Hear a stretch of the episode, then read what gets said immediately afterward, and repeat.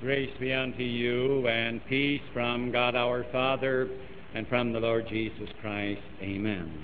Let us hear the Word of God as we find it written in the book of Hebrews in the New Testament, reading there in the fourth chapter, verses 15 and 16. For we have not an high priest which cannot be touched with the feeling of our infirmities, but was in all points tempted like as we are, yet without sin. Let us therefore come boldly unto the throne of grace, that we may obtain mercy and find grace to help in time of need. And now may the words of my mouth and the meditations of our hearts be acceptable in thy sight, O Lord, our strength and our Redeemer. Amen. Good morning, dear friends in Christ Jesus. And I'm sure it's not necessary for me to say good morning because it is a good morning, isn't it? The sun is shining and I hope that we are saying, This is the day which the Lord hath made. Uh, we will rejoice and we will be glad in it. And we will worship Him today. As I've told you, today is the first Sunday in Lent. It has sort of a formidable name. It is called Invocabit Sunday. That's a Latin word, and I read the introit, as you know, and the introit in the Latin language begins with the word invocabit. It means he shall call the invocation, He shall call upon me, and I will answer him. So this day gets its name from the first word of the introit in the Latin language, invocabit, He shall call, or God says, He shall call upon me, and I will answer him. And the text that I just read this morning from the book of Hebrews is very appropriate for this season of the church year. We find the writer of the book to the Hebrews he is speaking to the Christians of his day as he's speaking to you and me this morning about a common problem that many Christians have. You and I may say, what could that be? You may not have it. I may not have it, but I'm sure that I have it, and I wonder if you have it too. It is this problem of weakness in the day of temptation. It is the problem of being so weak that when we are tempted to sin, when we are enticed to do something wrong, that you and I go down like a ton of bricks. That you and I say, if there's anything about me where I've got a problem, I am so weak in the day of temptation. I am a temptation weakling. I wonder whether you and I would say that about ourselves. I am a temptation loser. Just let any temptation come to do wrong, and down I go. We may say to ourselves when that happens, what's the use of trying to be a Christian? What's the use of trying to be a member of Jesus Christ's kingdom? We may say uh, in despair and in despondency, I'll never make it anyhow. The first temptation that comes, down I go. I am a temptation weakling. It hits me and down I go. I am a temptation pushover. There's no doubt about it. I am a temptation weakling. Are you could you and I say, that's my problem too? If it's your problem and mine, and I believe it is, then the writer of the book of Hebrews has something to say. And he says to you and me, uh, listen, temptation losers. Listen, you temptation pushovers. Uh, you who say, I go down whenever I'm tempted to sin, down like a ton of bricks, and then I, I want to give up and throw in the towel and say, what's the use? I'll never make heaven. If I can't stand in the day of temptation, how in the world will I ever get saved? And the writer says, Will you do this? And I call upon you, you temptation losers. Will you turn to Jesus Christ for strength in that day of temptation? Will you turn and not throw in the sponge, not throw in the towel? Don't give up. Turn to Him for strength, will you please? Remember that Christ, your high priest, he says, he is one who is touched with the feeling of your infirmities. You and I may say, what does he mean by that? The writer says, don't you realize that Christ, who is your high priest, that he sympathizes with you and your problem, that he really understands your problem, and that therefore he will give you strength so that you will be the victory when temptation comes, and that you won't miss heaven? Don't you realize that he is one who is touched with a feeling of your infirmities? that He is one who sympathizes with your problem. You and I may say, Oh, I'd love to believe that. I'd love to believe I, who am a temptation loser, and I go down like a ton of bricks when I am invited to sin, and I'm so weak. I am one of these temptation pushovers, and I admit it, and then I get despondent, and I want to throw in the towel, and I want to give up and say, oh, what's the use? And then to say that if you will just turn to Christ for strength in that day of temptation, and remember that He is the high priest, He understands he really knows your problem thoroughly, and he, he offers you strength so that you will overcome and that you won't miss heaven. You and I may say, What in the world does he know about temptation, anyhow?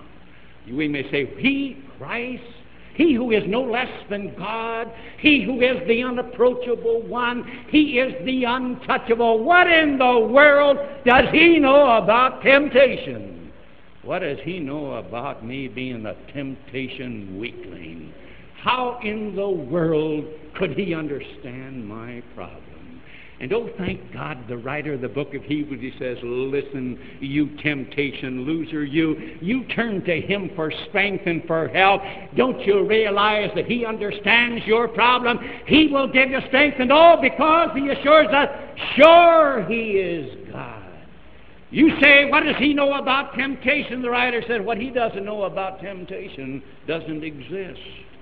What Jesus, your high priest and mine, doesn't know about temptation isn't worth knowing because it doesn't exist. The writer would remind you me that he's also a man. Don't forget that. He's a human being. And as a human being, he says, in all points he was tempted like you and like me, only he didn't sin. He was no temptation loser, and he's got the strength that you and I need. You and I may say this morning, what in the world does he know about temptation? He, the unapproachable God. But listen, let's remember he is God. But this morning we want to remember that he was absolutely, intensely a human being. He, what he doesn't know about temptation doesn't exist.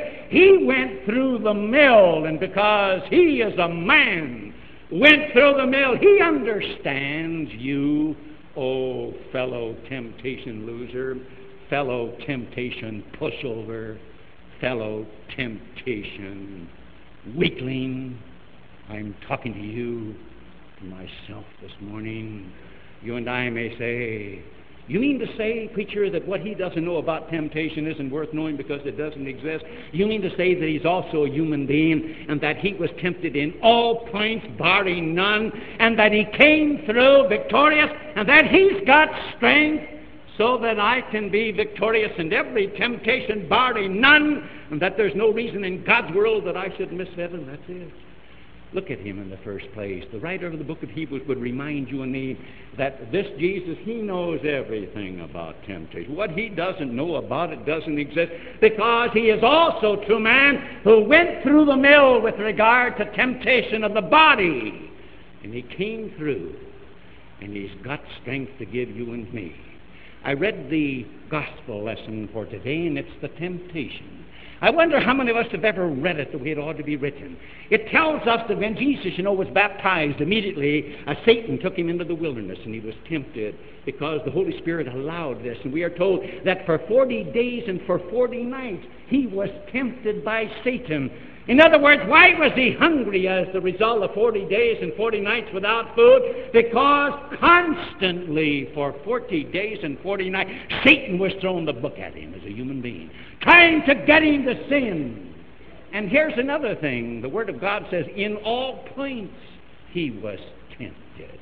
Now we've got the first temptation at the end of the 40 day period that the Holy Spirit gives us. He was tempted as regards the body, he was ravenously hungry. 40 days and 40 nights without food and drink. And now the Spirit says to him, the tempter spirit, he says, Here, if you think you're the Son of God, you change these stones into bread. Hungry, a temptation to the body. Here's pleasure. Here is something you need. And immediately Jesus says, Oh no, Man doesn't live by bread alone. To the spirit tempter, to Satan himself, Jesus said, No! We must know this. He was tempted in all things. Sometimes people say to me, Was he tempted in immorality? Of course he was. I don't know how. The Holy Spirit hasn't chosen to record that in the Word of God. But the Word of God says, the Holy Spirit, that he was tempted in all things. There isn't any category from without as regards the body and the pleasures of life that he wasn't tempted in. He got the works. There isn't anything about temptation that he doesn't know about because it doesn't exist. I don't know how he was tempted with immorality, but he was. He was without sin, to be sure. It came from without, but he got the works. Satan gave it to him. In everything, and that means what? When you and I turn to him, oh my fellow temptation weaklings and losers, when you and I turn to him, he's got strength because he came through. He understands. Don't you ever worry about that. Yes, he's a man too. He's God, but don't you forget he was a human being, intensely so. When temptations come to you and me, whatever they are, immorality, incest, drunkenness, dope, marijuana, name it. When any temptation comes, eat, drink, and be merry, for tomorrow you die. Wine, women, and song, let it come. Jesus says, You think I don't know anything about temptation? I went through the wringer, son. I'm a man. And I came through. Because I came through temptation, weakling, if you turn to me, I'll give you the strength to say no. There isn't any temptation, fellow temptation pushover, that'll ever come in your life and mine. I don't care how weak you are or how weak I am. But what if in that day you and I turn to Him and say, Lord Jesus, give me strength? It'll be there because He's got it. What does He know about temptation? Oh God, what doesn't He know? He knows more about it than you and I'd ever think knowing. Strength to say no. There will never come, weakling, fellow temptation pushover, any kind of a temptation in your life and mine if when it comes, we turn to Him. We say, Give me strength. He will say, Here it is. I've got it. I came through. Say no. And when we say no, it'll be no. And then you and I may say, But supposing I don't say no and I didn't turn, and supposing I go down like a ton of bricks. Thank God he says, I understand. I sympathize with you. It's a rough road, buddy. When we turn and say, Oh, forgive me, he says, I forgive you, son. I forgive you, daughter. It's rough, I know. I've been through the mill. I've been through the wringer myself. I know what it means to be tempted of the devil. He looks at you and me and says, uh, Listen, temptation loser, you tell me you're sorry. It's rough. I'll wash your soul whiter than snow. What it ought to mean for you and me today then is this.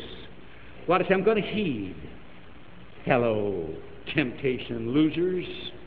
I'm going to heed this call of the writer of Hebrews when he says, You turn to Jesus Christ for strength. Don't give up. Don't throw in the towel. Don't throw in the sponge. Oh, what's the use? I'll never make it anyhow. I might as well just quit this whole business. What's the whole point of believing in Christ and going to church? Get rid of this thing. I'm lost. I'm going to be damned anyhow. I'm one of these old pushovers. I go down like a ton of bricks and anything comes, and it tempts me. And if we'd heed his call, then we would go boldly to him with confidence, and we wouldn't hesitate. And we'd come to him and we'd say, because there isn't anything about temptation, Lord Jesus, you are my high priest, that you don't know, because there isn't anything about temptation that exists that you don't know. You've been through the wringer, you've been through the mill. And then we ought to say to him, Give me strength to nip this temptation in the bud when it comes. You know, sometimes some of us are worried. I get phone calls, and people say, Oh, if you only knew the thoughts that come to my mind. Well, if you only knew the thoughts that come to my mind. Tell you only knew the thoughts that come to your mind. What kind of a mind do you have? Yours is no different than mine. You've got a cesspool mind, so have I.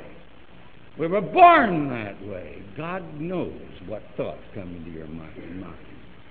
The Word of God says we're tempted by Satan, the world, by our own flesh. Yours is rotten, and so is mine. I've had people call me in horror. This is what I thought. You can't stop that.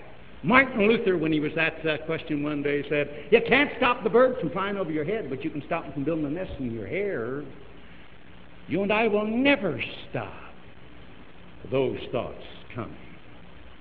What do we do when the thoughts of temptation come for the flesh? This is joy. This is the way to live.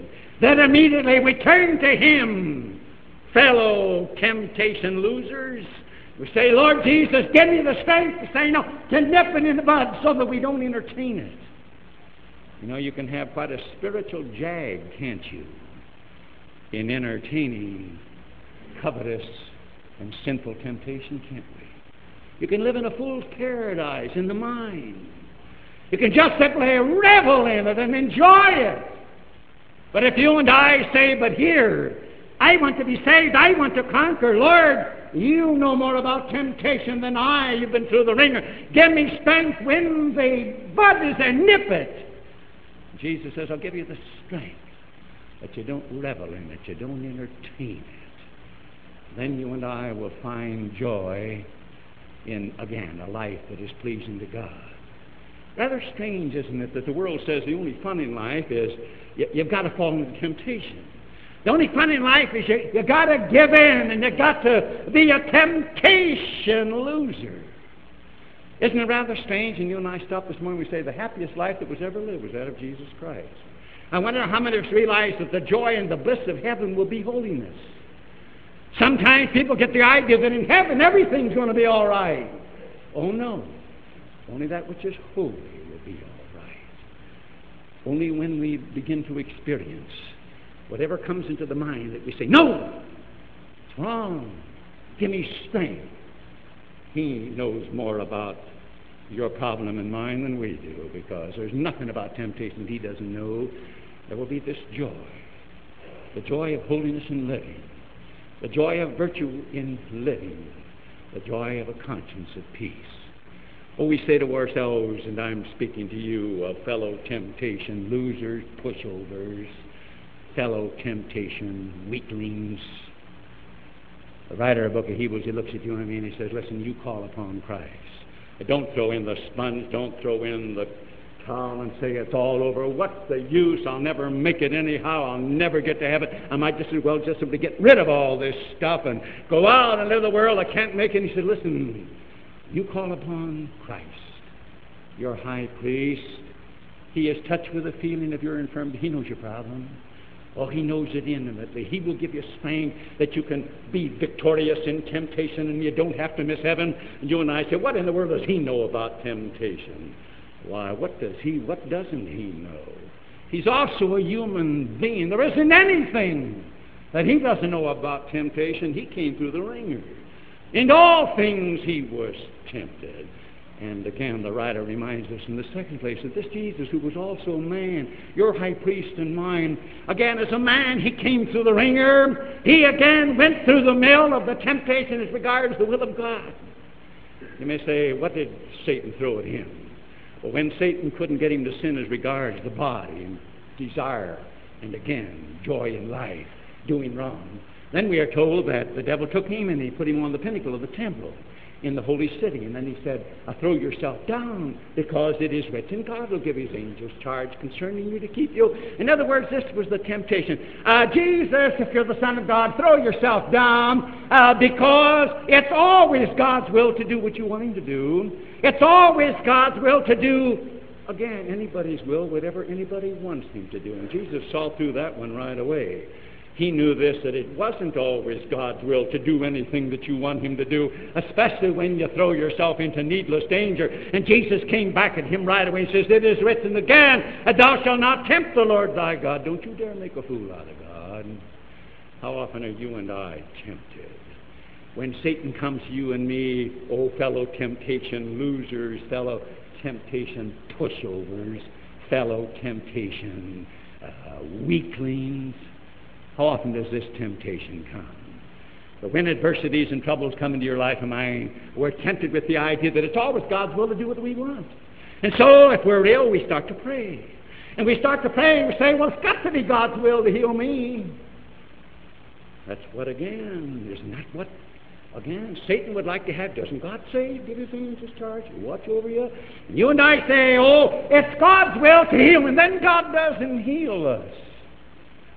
We go on and pain, and we've got something that's incurable. And then we say, well, what's he got against me? It ought to be His will to do what I want Him to do. After all, if He loves me, He'll do what I ask Him to do. And because He doesn't do it, what's wrong with Him? And then we get bitter. We resent Him. And we're mad at Him. Because, again, we're tempted. When somebody dies in our home and we don't want him to die, we say, What's wrong with the will of God? I prayed. Didn't He hear me? Then sometimes we say, well, there's only one other thing. I'll run away and I'll go to a faith healer. Now I'll get somebody else. His prayer's going to be a lot better than mine. If I can't juggle it out of God like an Aladdin lamp and rub him the right way, uh, maybe a faith healer can do it.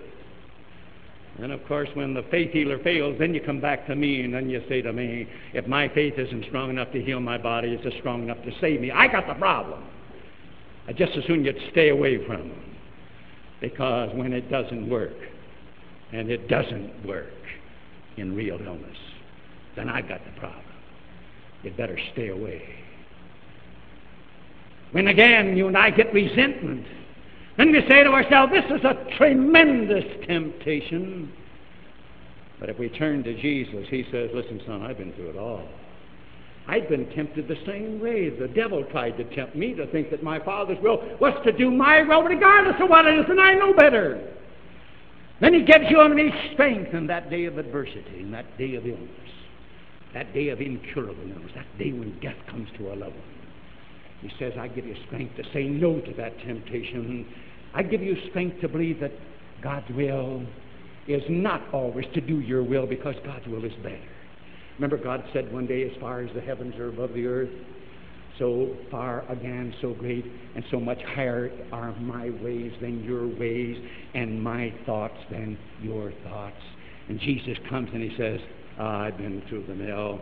Don't let Satan hook you on that one. Oh, temptation loser. Listen, God's will is better. God's will is not to do your will because He's got a better will. His aim is to see you saved. You'll give you strength to bear, and He'll assure you that you don't have to murmur, you don't have to complain, you don't have to go with bitterness, and you don't have to go with resentment.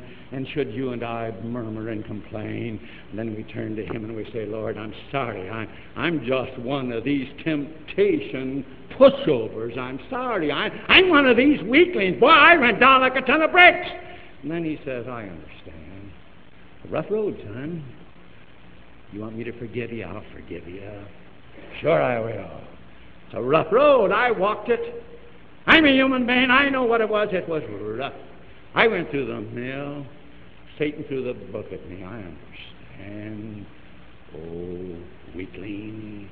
Sure, I do. That's again.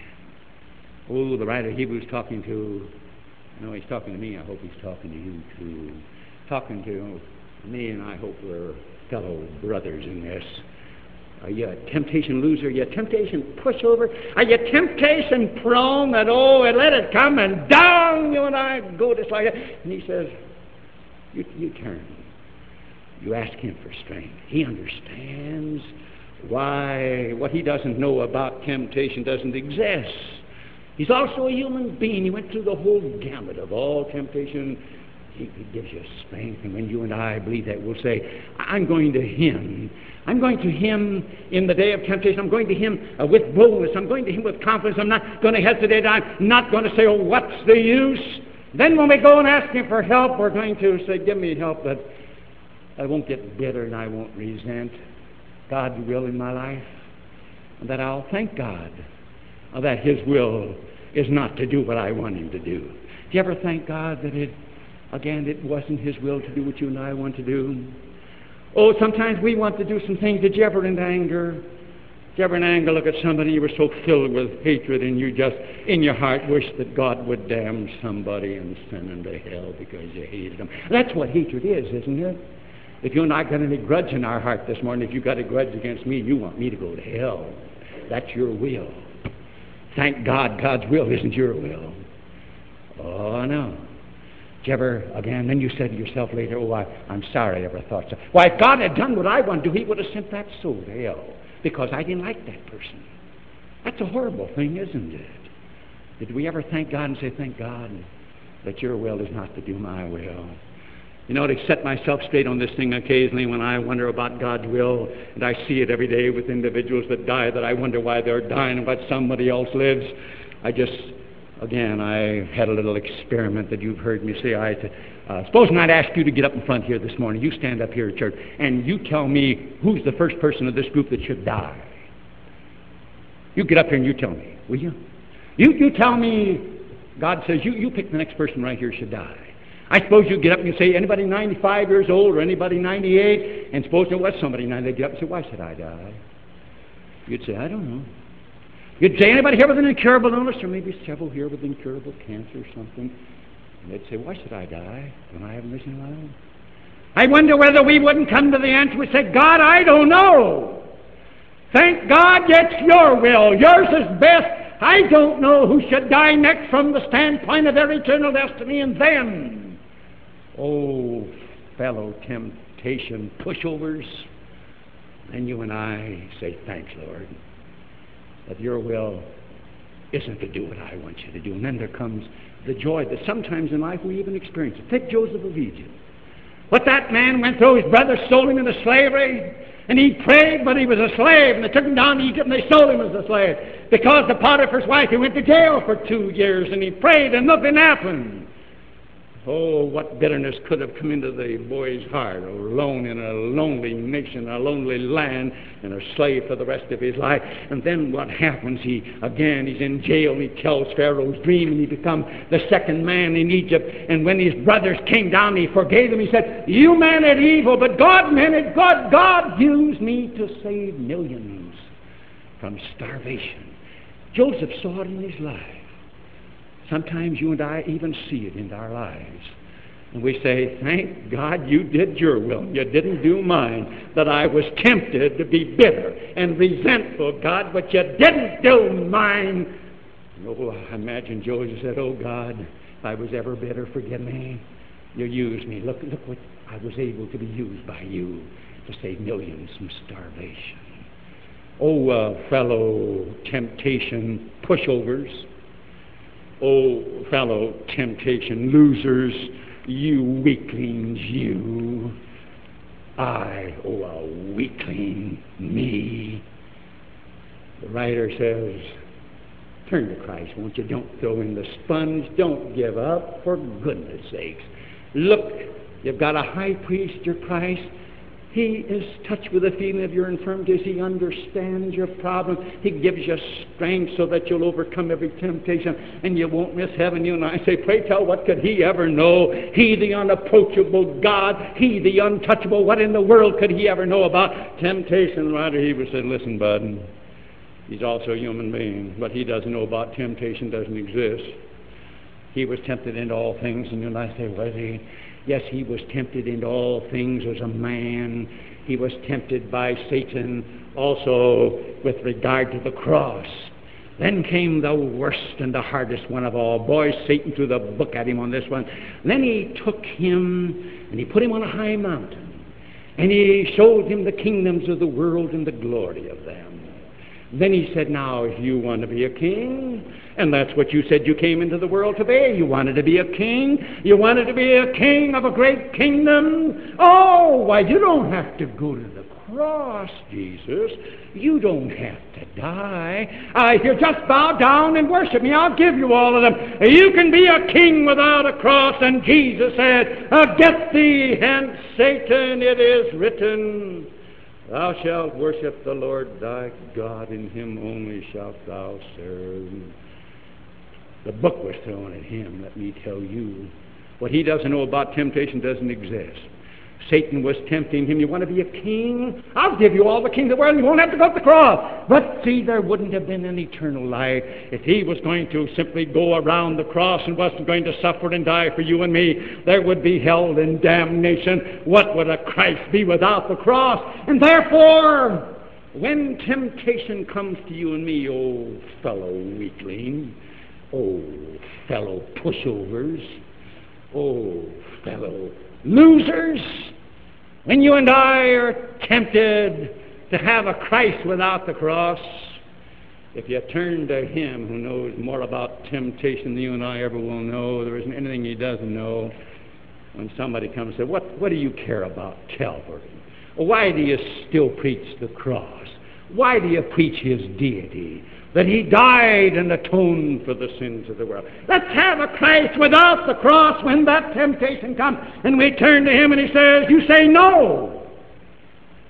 There's nothing left. Oh, fellow weaklings, if we turn to Him, no temptation is ever going to be big enough to cause you and me to lose the cross in connection with Jesus, His suffering and death as the atonement for your sins and mine, that He bore hell and damnation, that He opened up heaven. When you and I then turn to Him, He says, Listen, I understand. You, you turn to me. Don't you worry about it. You temptation pushover, you. I'll give you a spank so that you'll be victorious in every temptation and you'll come through and you won't miss heaven. We ought to this morning, then, fellow temptation losers. Well, I I'm going to heed that call and I'm going to go to Him. I'm going to go to Him boldly and courageously and I'm not going to hesitate, and I'm not going to feel that He doesn't want me to come, that it's hopeless and that it's useless. Then we ought to ask Him for help so that, again, He might show you and me just how temptation weak you really are and I am. Did you ever ask yourself that? Just how weak are we? Are you and I temptation wise? I like to look at old Simon Peter, old Peter, son of Barjona, old Bar Jonah, Pete Johnson. I love the old guy. He was a he was a human being. There's just something about Peter, old Pete Johnson, that thrills me. But I, he didn't realize what a weak one he was. But again, he was a fellow temptation loser. Uh, just how weak was he? Who was the real Pete Johnson? Look at him at the garden gate the night of the betrayal when Judas came up and planted a kiss on Jesus, and the soldiers came up and grabbed him, and here was old Pete Johnson with a sword at his side. Do you think that, again, in the temptation to run and save his life, that Peter would run? Oh, Pete Johnson reached and got the sword, and wowie! And boy, if old Malchus hadn't ducked, he'd lost his right ear, he'd have cracked his skull. Old Pete Johnson.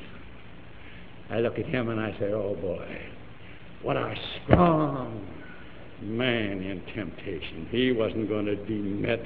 He wasn't going to run away. But then just a couple hours later, he's standing there warming his hands in the courtyard of Caiaphas, and a little maid comes up and says, Aren't you one of his disciples?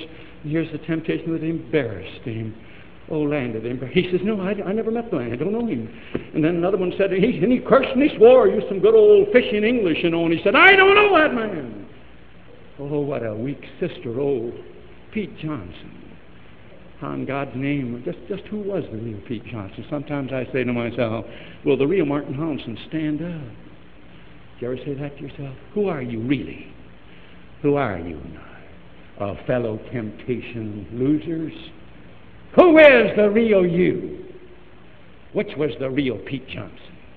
Standing there with a sword or embarrassed? And I say this to myself. You know, you heard me announce adult class tomorrow night. I wonder, could it be this? That you and I, oh, we're, again, we're fellow temptation losers. If something would happen today and we had a sword and we had to defend our faith, every one of us would stand and die and we'd say, I'll not defect. But could it be this? That the biggest temptation where you and I go down a ton of bricks is to be embarrassed. We're afraid to say something to somebody about Jesus Christ. Could that be it? Could it be that we're embarrassed to death and we'd rather die than be embarrassed? Is that it? Oh, fellow temptation pushovers to be embarrassed.